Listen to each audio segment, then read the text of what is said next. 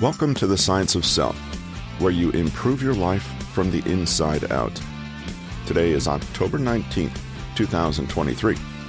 It's National Pasta Day, National Oatmeal Day, and National Chutney Day, so we've got more than just our lunch menu figured out for today. In today's episode, we're going to be talking about attachment styles, sourced from the book how to Therapize and Heal Yourself by author Nick Trenton. Attachment styles are the way we form and maintain relationships with others. They're developed early in life, but they can change over time. Nick Trenton will take us through the four attachment styles, how they're developed, how they affect our daily lives, and what we can do to improve them if that's called for. Thank you for joining us today.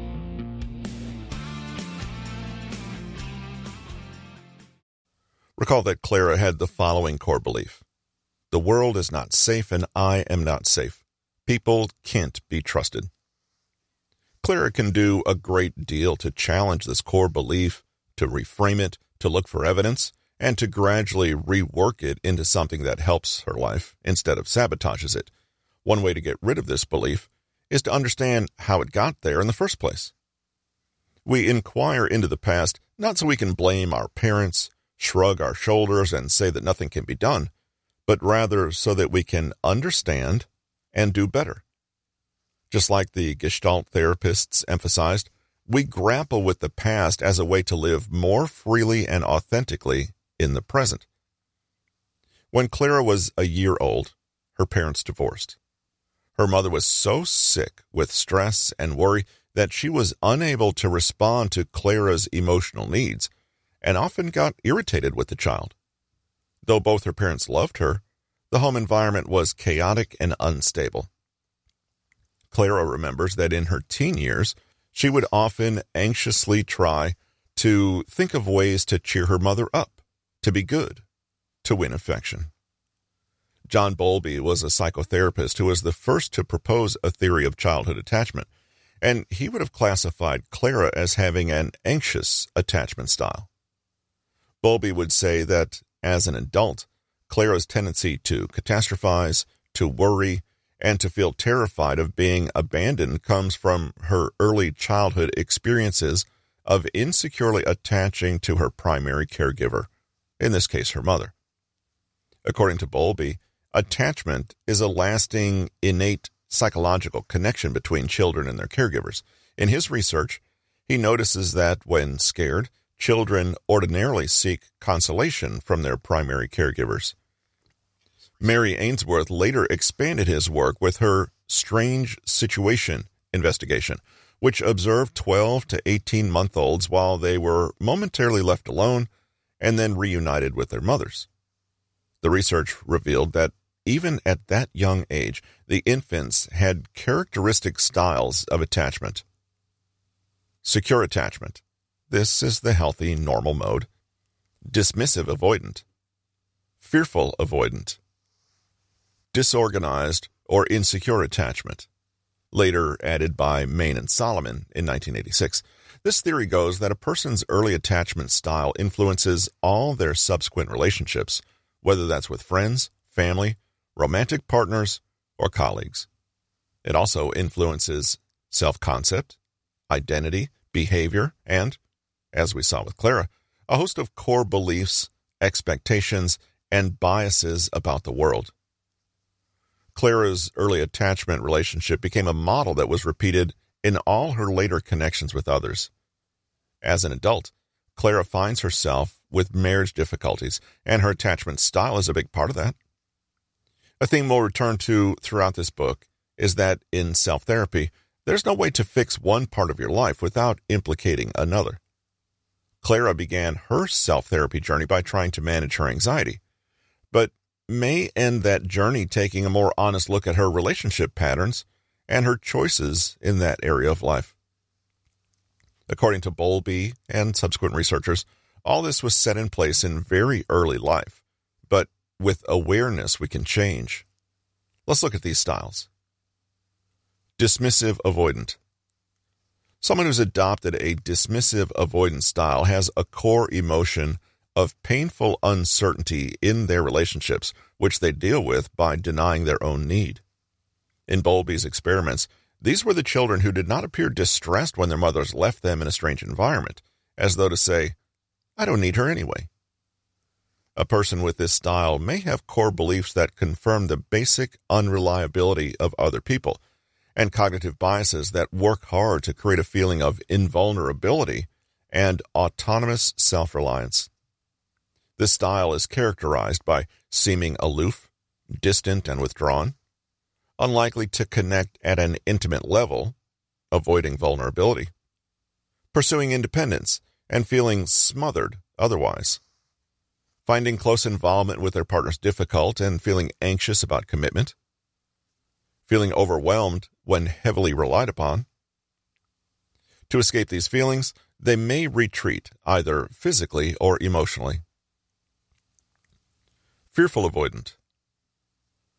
While someone with a dismissive avoidant attachment style tends to avoid intimacy, since it's been so lacking and unreliable in the past, someone with a fearful avoidance style may have grown up in an environment where the primary caregiver was actively harmful in some way. Whether parents were outright abusive or simply battling their own addictions or emotional pain, it can be incredibly difficult if the person who is meant to care for and love you is also the source of your fear or unhappiness. Understandably, this can create a kind of push pull ambivalence. This style is characterized by deep feelings of unworthiness. Being hurt by a loved and needed caregiver is an unthinkable pain. To make sense of it, someone may decide that they were somehow bad or flawed, and that's why they were treated poorly. This doesn't feel good, but it's a way to understand an unbearable situation. Ambivalence in relationships. Blowing hot and cold, shifting between being distant and being vulnerable. Overanalyze microexpressions and body language, monitoring people's emotions very closely to catch any signs of impending danger. Suspicion and lack of trust. Being unpredictable Disorganized, insecure attachment. This attachment style can result from early caregiving that was highly inconsistent. It's as though the child could never really relax. Even when needs were being met, it paid to be vigilant because all that could stop unexpectedly at any moment. For example, someone might have grown up with loving parents, but those parents were both very busy and seldom around. There was love and affection, but it was often given and then retracted. The child grew up with an internalized sense of, what can I do to earn that love back? When is the next bad thing coming? And how can I prepare for it? This attachment style is characterized by self sacrificing, people pleasing behavior, hypersensitive to, and enormously fearful of rejection. It's like the world is ending panic about the potential of being abandoned. They may overcompensate in adult relationships, overgiving, and taking on too much responsibility. They may have an unconscious core belief in order to be loved, I have to sacrifice my own needs. Sacrifice their own needs to maintain relationships. An inability to feel safe and settled or to appreciate accomplishments. You might now be wondering what the normal attachment style looks like. What about when a primary caregiver is available, loving, and responsive to the child's needs? Secure attachment. When a growing child feels cared for and loved, they can internalize that feeling of care and self worth within themselves. If they reliably express their needs and have them met most of the time, they come to trust the people around them and grow up to be broadly stable, balanced adults who, by and large, have a positive attitude toward the world in general. The attachment style is characterized by feeling secure in relationships, are supportive, open, and available in their relationships, have healthy self esteem and intact boundaries, are respectful of others. Find a balance between clingy and aloof, valuing both themselves and others in mature adult relationships. Have the potential to shift individuals in other attachment styles to a more secure one. Maybe you've noticed that Clara has a mix of fearful, avoidant, and insecure attachment styles. While Clara's parents loved her and she loved them, she grew up with a very real sense of their unreliability. Consequently, as a very young child, she internalized the idea that it was her job to figure out how to get her parents to meet her needs. Unconsciously, she worked hard to make others happy, to not have too many needs of her own, to not express her fears or distress, all in the hope that this sacrifice would make her an easier child to love and care for and prevent people from abandoning her. Consider again how upset Clara was when her husband was late coming home from work. Understanding her own attachment style gives her a lot of insight into why she felt this way. So, can you change? If you've recognized some of yourself in the above descriptions, don't despair. The idea is not to shrug and conclude that nothing can be done. Though our early childhood experiences have an enormous impact on our adult relationships, these patterns are just that patterns. They're not written in stone. Here are a few ways to start healing attachment wounds and moving toward a healthier attachment style as an adult. Take ownership and responsibility for your attachment style. As children, we did the best we could with what we had. But as adults, we have the opportunity to become more aware of how we behave. The more and more aware we become, the more we're responsible for our choices here in the present. We need to acknowledge the past, understand how it has shaped us, and forgive with compassion. But we also need to take ownership of ourselves and take charge of how we want to live. If you find that you're an anxiously attached person, your task is to learn to shift inward. For example, instead of focusing on how late her husband is, what could have happened to him, why he didn't call, etc., Clara can turn inward and take responsibility for how she's feeling. This is a question of focus. It can be helpful to remind yourself that you simply cannot control others. But with effort, you can moderate and regulate your own internal experience. If you find that you show a more avoidant attachment style, then you may notice yourself shirking obligations and duties and shying away from bids for intimacy from those around you. It may seem very difficult to meet the needs of other people. Your challenge, then, is to find comfortable ways to meet both your needs and theirs. Avoidant people tend to see the emotional demands of others as a threat and may feel that they're being asked to give away a part of themselves or undermine themselves to keep people happy. But this is a faulty core belief. The next time you find yourself thinking in black and white, either or terms, either they get their way or I do, try to think in terms of and in what way can you meet their needs and connect with them without compromising your own boundaries. You may need to get better at asking for what you need, meeting your needs yourself, or being more proactive about the kinds of emotional connections you most enjoy. Relationship problems often occur because we are unconsciously playing out old patterns from the past. We may project onto others our own ingrained habits, or worse, we may deliberately seek out relationships and friendships with only those people who best fit pre existing molds that were created in childhood. No matter your attachment style, however, you can move on by acknowledging what it is and owning it instead of playing it out over and over again with other people. Clara has an anxious attachment style.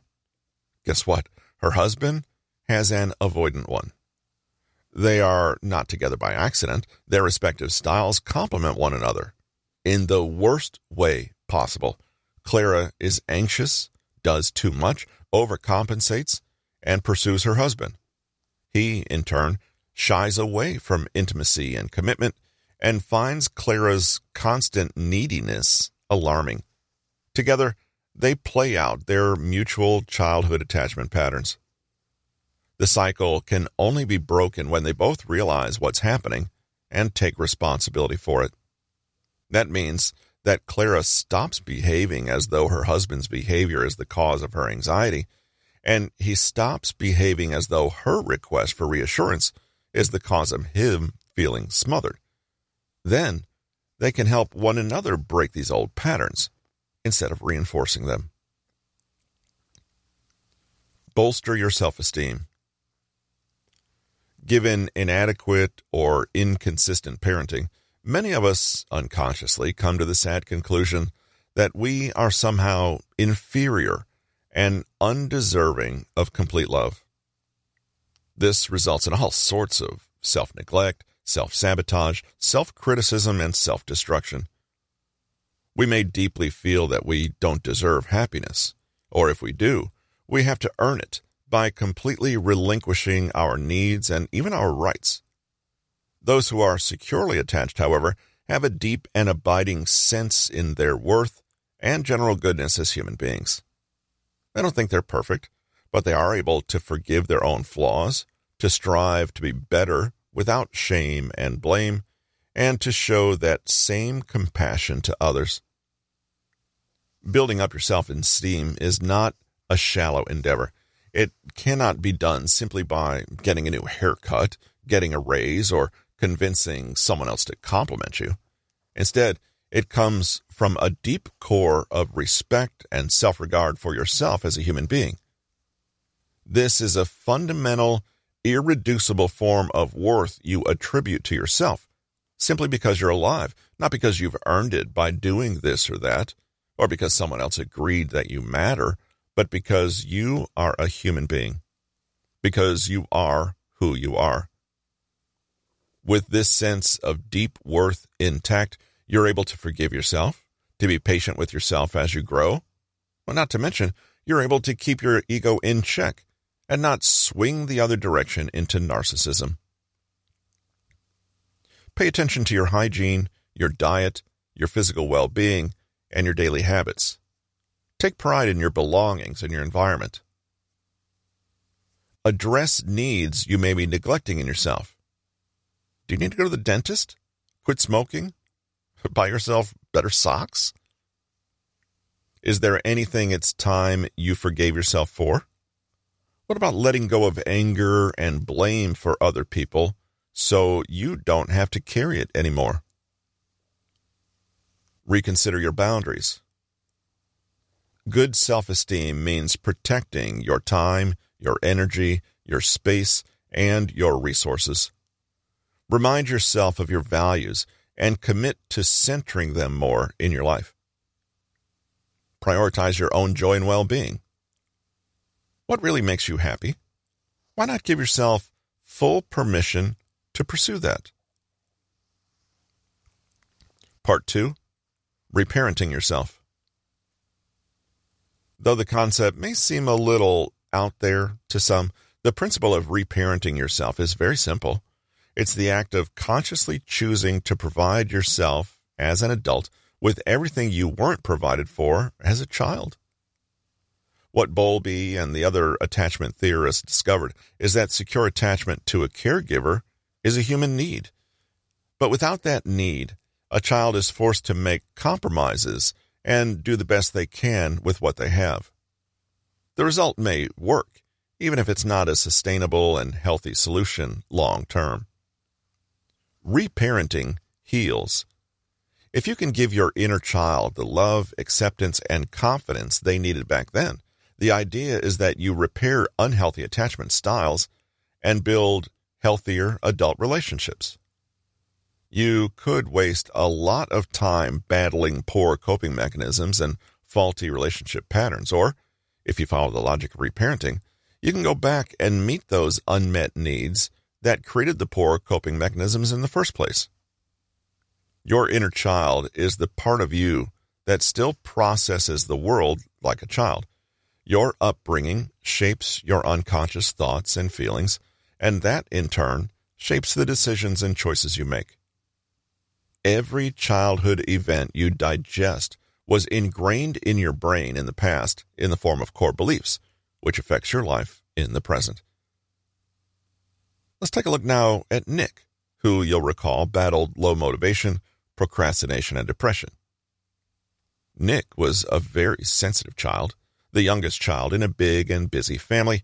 He walked and talked early and was very bright and vivacious, but his parents were often too exhausted to listen to him prattle endlessly for hours and would sometimes lose their temper with him. Nick has memories of being very creative. He would sing songs, dance around, make up stories, invent things, or spend an entire afternoon making a portrait of the family dog from lawn clippings and glitter stuck to the back of a cereal box. His parents were well meaning, but they worked near constantly to provide for Nick and his brothers and sisters, and they seldom had patience for Nick's naughtiness. More than once, he was scolded for playing around when there were chores to do. Looking back, Nick feels like the thing he internalized from his childhood was the constant message life is hard and difficult. Stop having so much fun. He also remembered that nothing he created seemed to interest his parents or bring them any joy. By the time he was 12 years old, Nick had stopped all of that. What was the point? In fact, this is something that the grown up Nick finds himself saying almost daily. What's the point? Of course, we can't say that Nick has depression now just because his parents once forgot to tell him his artwork was pretty. And it's important here to remember that it's not what really happened that matters, but what the young Nick perceived to be the case. But by doing a little psychological auditing on himself in the present, Nick can start to unpack where his feelings of apathy and low self worth might have come from. When it comes to reparenting, there are two theoretical people who are engaged in a kind of dialogue.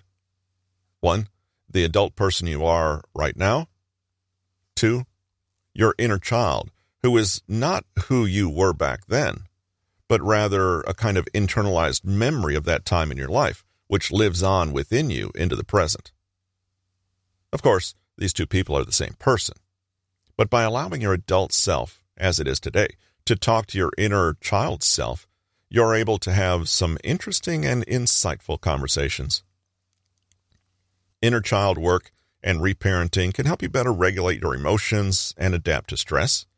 It can help you develop healthy boundaries, proper routines, and discipline around your mental well being. It can help you develop genuine self care, compassion, and forgiveness, not just for yourself, but for others too. And it can reconnect you to the sometimes surprising depths of your own innate joy, wonder, hope, innocence, power, and resilience that you first experienced as a child. So, how do you do it? Of all the techniques covered in this book, reparenting is arguably the one least suited to practice on our own.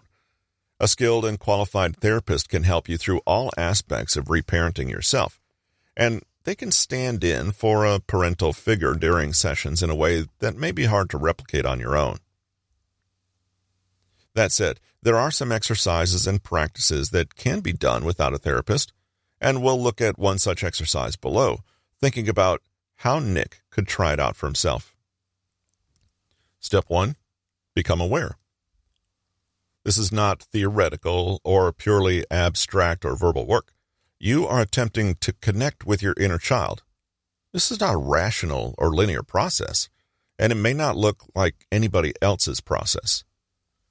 When we were children, our brains were not yet developed, and our sense of self was still new and ill defined. We may have had very limited or distorted awareness that we have long since adjusted for as we've grown up. The first step is to find some alone time where you won't be disturbed. Sit or lie down somewhere comfortable and take a moment to come into the present and calm your breathing. You can do this exercise when you're upset and emotionally activated or you can do it when you're calmer. Both approaches will yield value. Take a moment to note how your body's feeling, your emotions, and your thoughts. Nick notices that he's a little irritable and tense with some tightness around his shoulders. Step two, conjure up your inner child. There are a few ways to do this. You can close your eyes and in your imagination try to recall, in as much detail as possible, a memory from your childhood, as well as where you fit into this memory. You can use an old photograph or keepsake to help jog your memory. Try to vividly imagine yourself as a child at a certain age.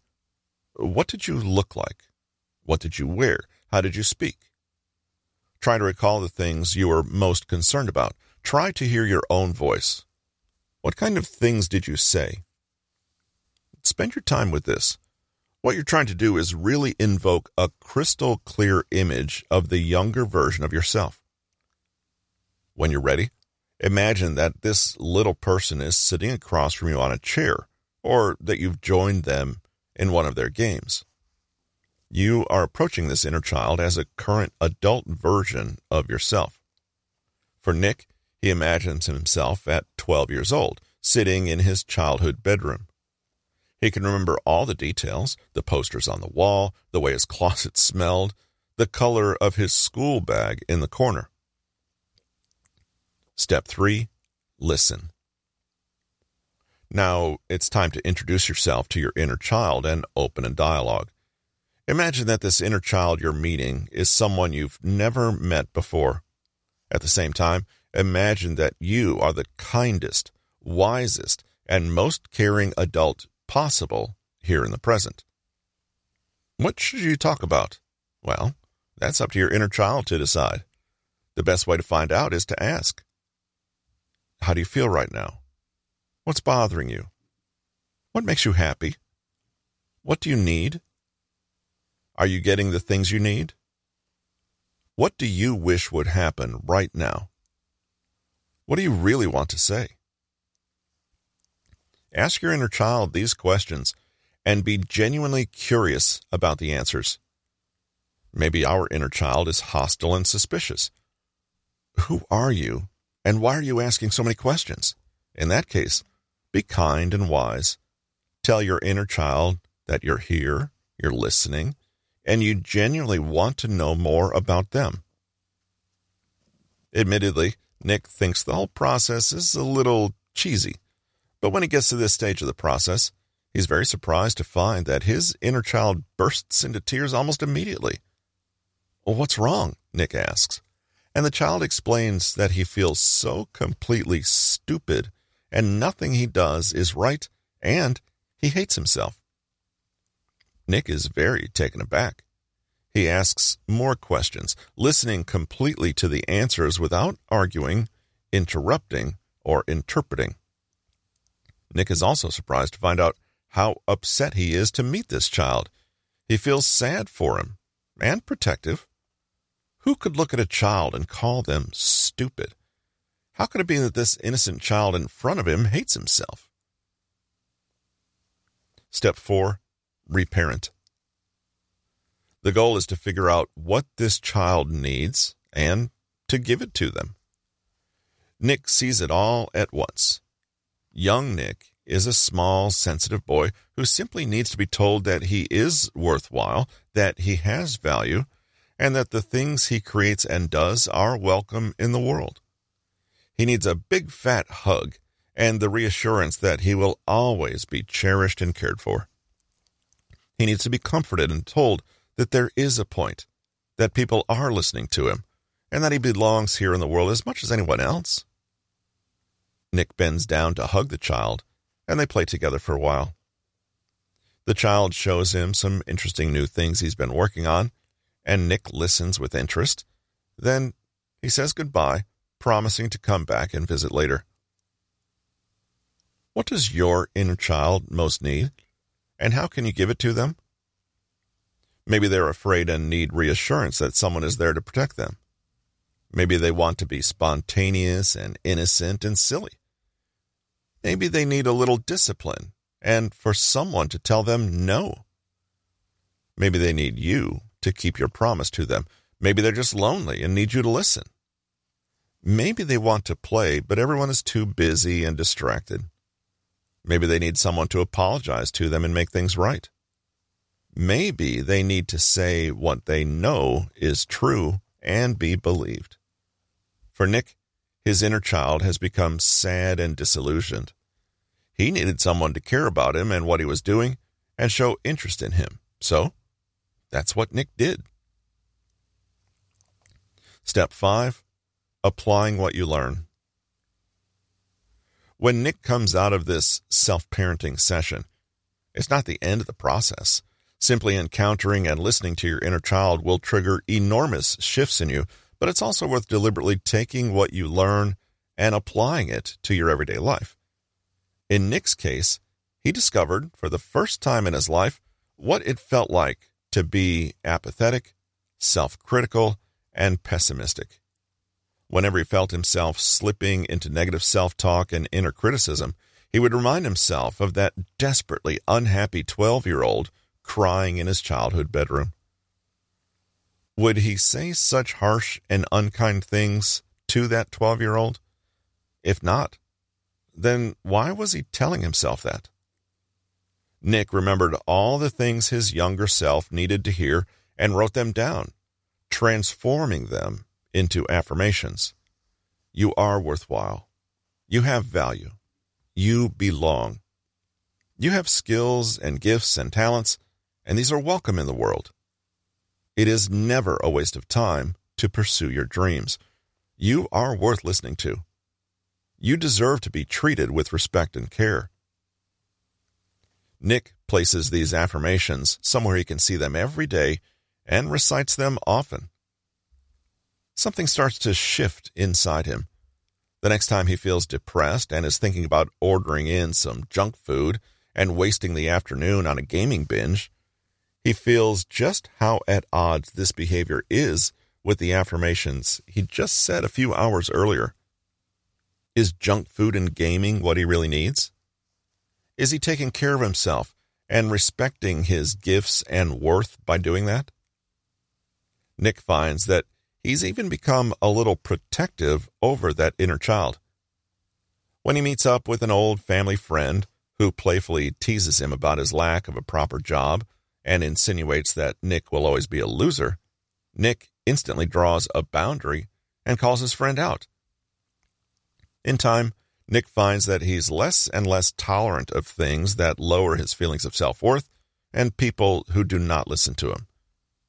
His big light bulb moment comes when he realizes that the worst offender for this is himself. Does he want to continue lowering his own worth and refusing to listen to himself? You don't have to go all out to benefit from the principle of inner child work and reparenting. You can simply treat yourself with the same care and respect as you would a vulnerable child who depends on you. Keep your promises. Keep your word. Say no to things that are unhealthy and make you unhappy. Don't let people bully or undermine you. Have enough discipline to stick to wholesome routines and habits. Find time for joy and relaxation. Trust yourself and value your own opinion. Part 3 Transactional Analysis When we reparent, we are deliberately making use of the dynamic between parent and child in order to heal past wounds.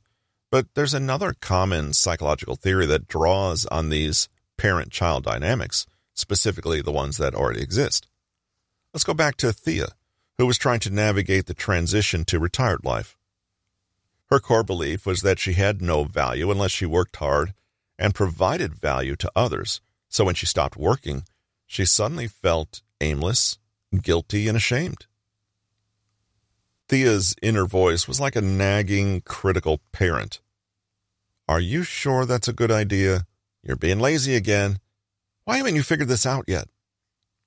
This, in fact, was also the way Thea treated others. She was always the serious and responsible one, always there to pick up other people's mess, to do the boring administrative work, to be the designated driver, and to basically play the role of parent. It's probably no surprise that Thea attracted a lot of people into her life that wanted to, well, play the child role. In the 1960s, Canadian psychiatrist Dr. Eric Berne created the theory of transactional analysis. This psychological theory explores the modes people take on when they interact with others and the kinds of games and scripts they play in social settings. Games are patterns of social behavior that play out in predictable ways. These unconscious patterns were developed in childhood, but are also heavily influenced by culture, history, context, etc. According to TA, ego states are clusters of feelings that influence people's communication style. There are three ego states, shortened to PAC parent, adult, and child. The parent is the mode based on the introjected, i.e., taken within the self, parental figures and forms from a person's early life. A parent can fall into one of two paradigms. They can be controlling and powerful, making demands and setting limits and rules, or they can be nurturing, protective, wise, and supportive. The way that you enter parent mode is determined by your own experiences of your parents growing up. You can tell that someone is in the parent ego state when they appear to be talking down to others, using terms like you should, and adopting a tone of voice and mannerisms that suggest a kind of authority. This is definitely the ego state that Thea most often finds herself in. Whether she's authoritarian or kind and nurturing, she usually takes on a mothering role for others. The adult is the system of here and now analysis. The adult can be understood as a bit like a computer trying to logically solve problems. This mode is assertive, practical, neutral, and rational, and everything it does is embedded in reality. When people are healthy, balanced, and unburdened psychologically, they naturally enter the adult ego state. People in the adult state are open and curious and base their decisions on data from the here and now rather than distortions from the past. The child relates to experiences of the self from the past and it's not dissimilar from the inner child we've discussed so far. There are different forms of childhood mode. The adapted child responds to parent demands either compliantly or rebelliously rather than to its own needs. They try hard to please others and desperately want to be liked, so they comply readily with others' wishes and can come across as submissive, timid, or lacking boundaries. On the other hand, they may make a show of flouting rules and boundaries, pushing strongly against them. In either case, the behavior is always primarily in response to the parent's demands. The free or natural child responds primarily to its own needs and is spontaneous. They're intelligent, creative, and joyful, but may be inconsiderate of other people's needs. The somatic child reflects a time in childhood when body issues were prominent. A person fully identified with the somatic child ego state may have a host of physical complaints rather than psychological ones. Incidentally, Nick may often find himself in this mode, especially when he's sulking on the sofa, saying he doesn't want to do any chores. What's the point of knowing all this? Traditionally, TA was used as a way for people to understand human interaction and communication. It provided a useful framework to better recognize misunderstandings and conflict so they can be minimized. But in the self therapy context, the theory is useful for helping each person understand the ego state with which they approach other people and how this impacts the way they interact and communicate. A person doesn't live in the same ego state forever. They can switch states depending on the context, the task, etc. But with awareness, you can recognize when you're slipping into rebellious child mode or becoming too much of a bossy parent type, like Thea might, and consciously decide if your needs would be better met by going into adult instead. Just like cognitive distortions and incorrect core beliefs, ego states are there because, on some level, we believe they will help us meet our needs. Usually they don't, though. We all adopt different ego states in every conversation or interaction we have. In an overall relationship that spans several events and conversations, and on a broader level, there may be lifelong patterns of routinely defaulting to a favorite state. You can gain deeper insight into yourself by 1 noticing what role you're playing in every conversation as it unfolds. Two, noticing the recurring patterns in your relationships. Three, noticing your overarching tendencies throughout life. Four, finally, noticing your own attitude toward yourself. Thea takes these ideas into her own life and starts to notice that she's quite often in parent mode. Sometimes she's a nurturing parent. Sometimes she's a critical, judgmental one who likes to control and domineer. She starts to see all the relationships in her life, past and present, in a new light. All the people she's had difficult and conflictual connections with have tended to be people who often went into rebellious child mode. Did Thea attract these people into her life? Or did her tendency to play the role of parent force others to play the role of naughty children? Truthfully, it's probably both. Most importantly, Thea realizes that she plays out this same dynamic with herself intrapsychically. It's as though the stern and critical inner parent is always stepping in to make a snide comment about the rebellious and strong willed child. Piggybacking on her core beliefs that tell her she doesn't have any worth unless she's working hard. She adopts an attitude where she freely criticizes herself and others for being lazy, unmotivated, and lacking discipline and direction. You can imagine how much conflict she'd have with poor Nick. But it's only when she can come out of that mode and go into the adult ego state that things will start to genuinely change. The way to do this is to become aware and then to gently challenge yourself to find the adult perspective instead. For example, Thea is chatting one day with an old school friend. This friend has not retired yet, and in fact doesn't plan to. Thea finds herself saying things like, Oh, that sounds great. You should just remember to top up a little pension pot anyway, just in case. Uh, taken from someone who has retired, it's not what you think. Let me tell you how it is. Well done for you. I've always admired how disciplined and dedicated you are.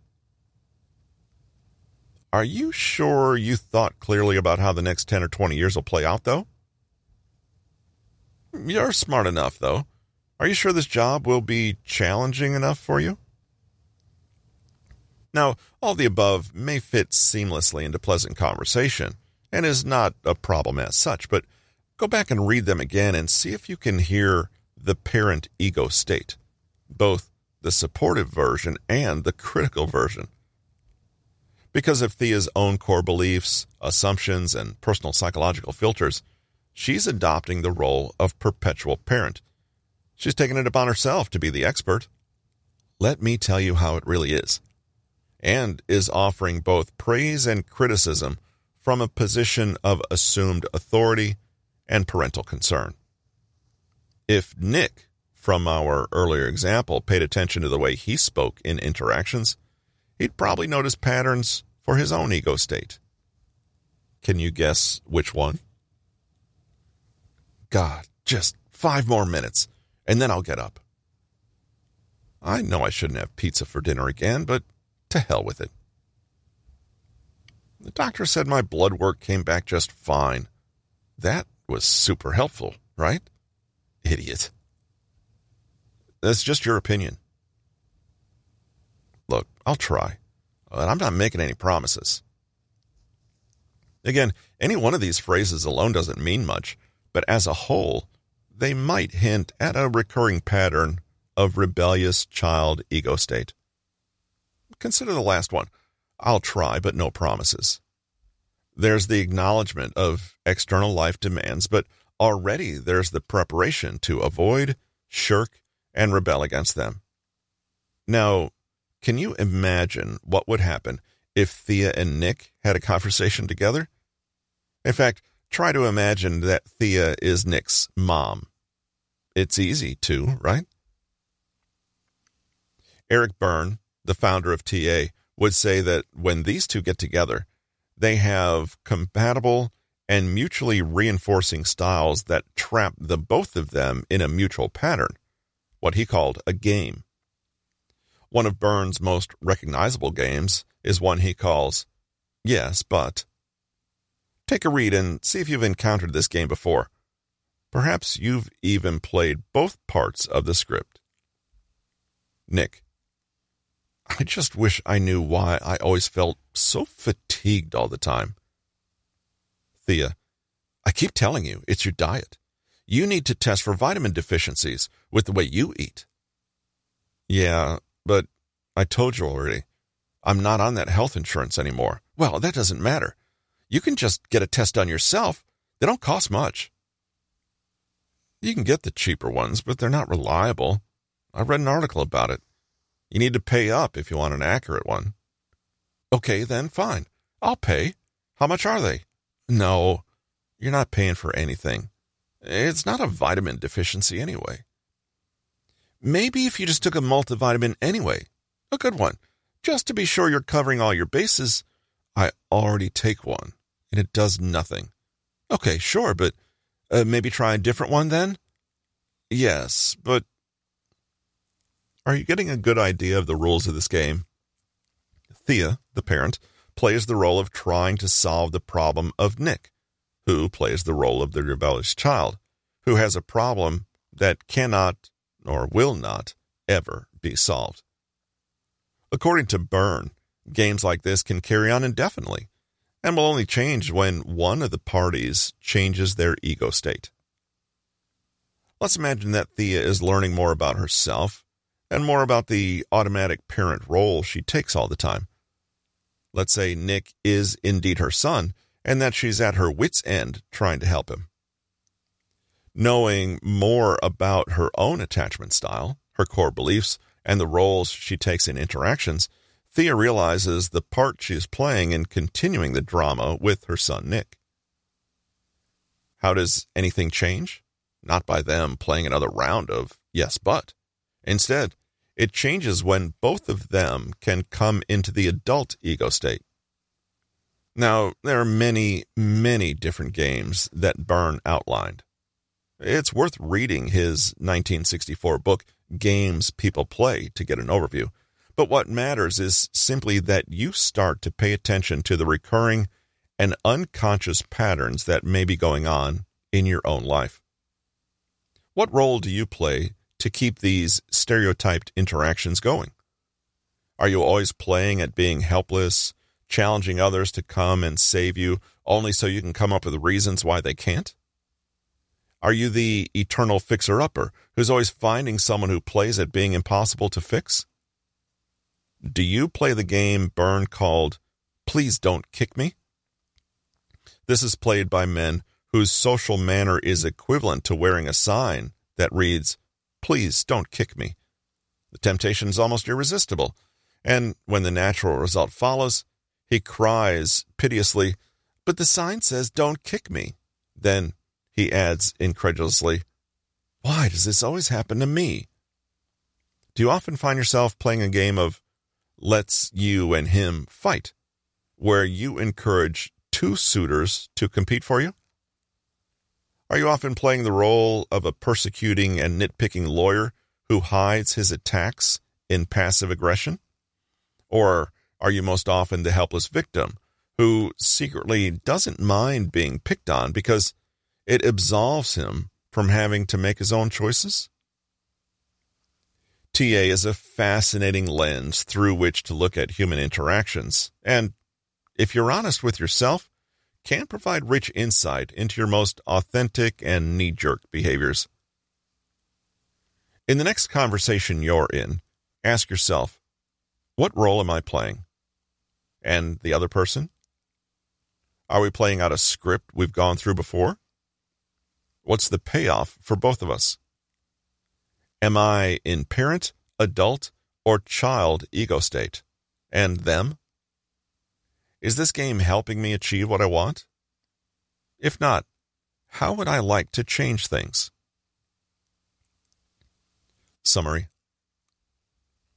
If we want to know who we are now and why we are that way, we need to look at what came before, i.e., our childhoods.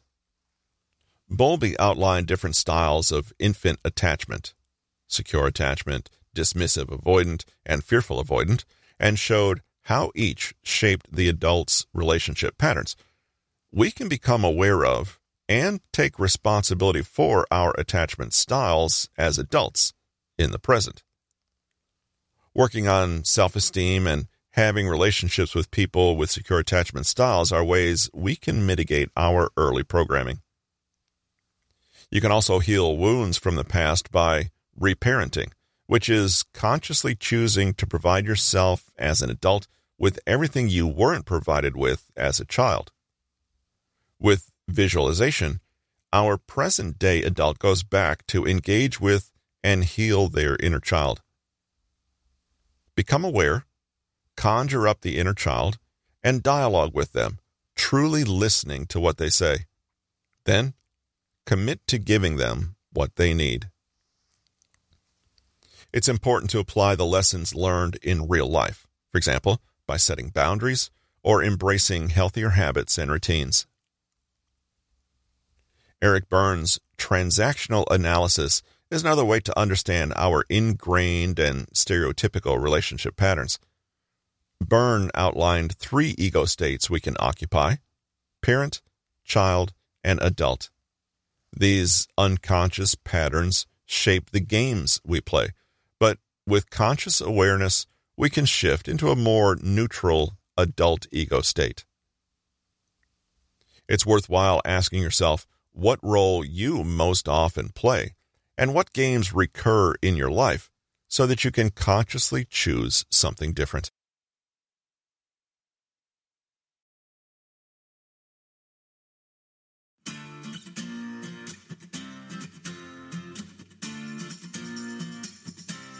And that's it for today's episode of The Science of Self. I hope you learned something about attachment styles and how they can impact our lives. If you're interested in learning more, I encourage you to check out the book How to Therapize and Heal Yourself by Nick Trenton. You can get ebooks and all those versions, of course, on Amazon, but you might want to opt for the audiobook. It's available on Audible, iTunes, and Amazon as well. To learn more about the author, check out bit.ly slash Nick Trenton.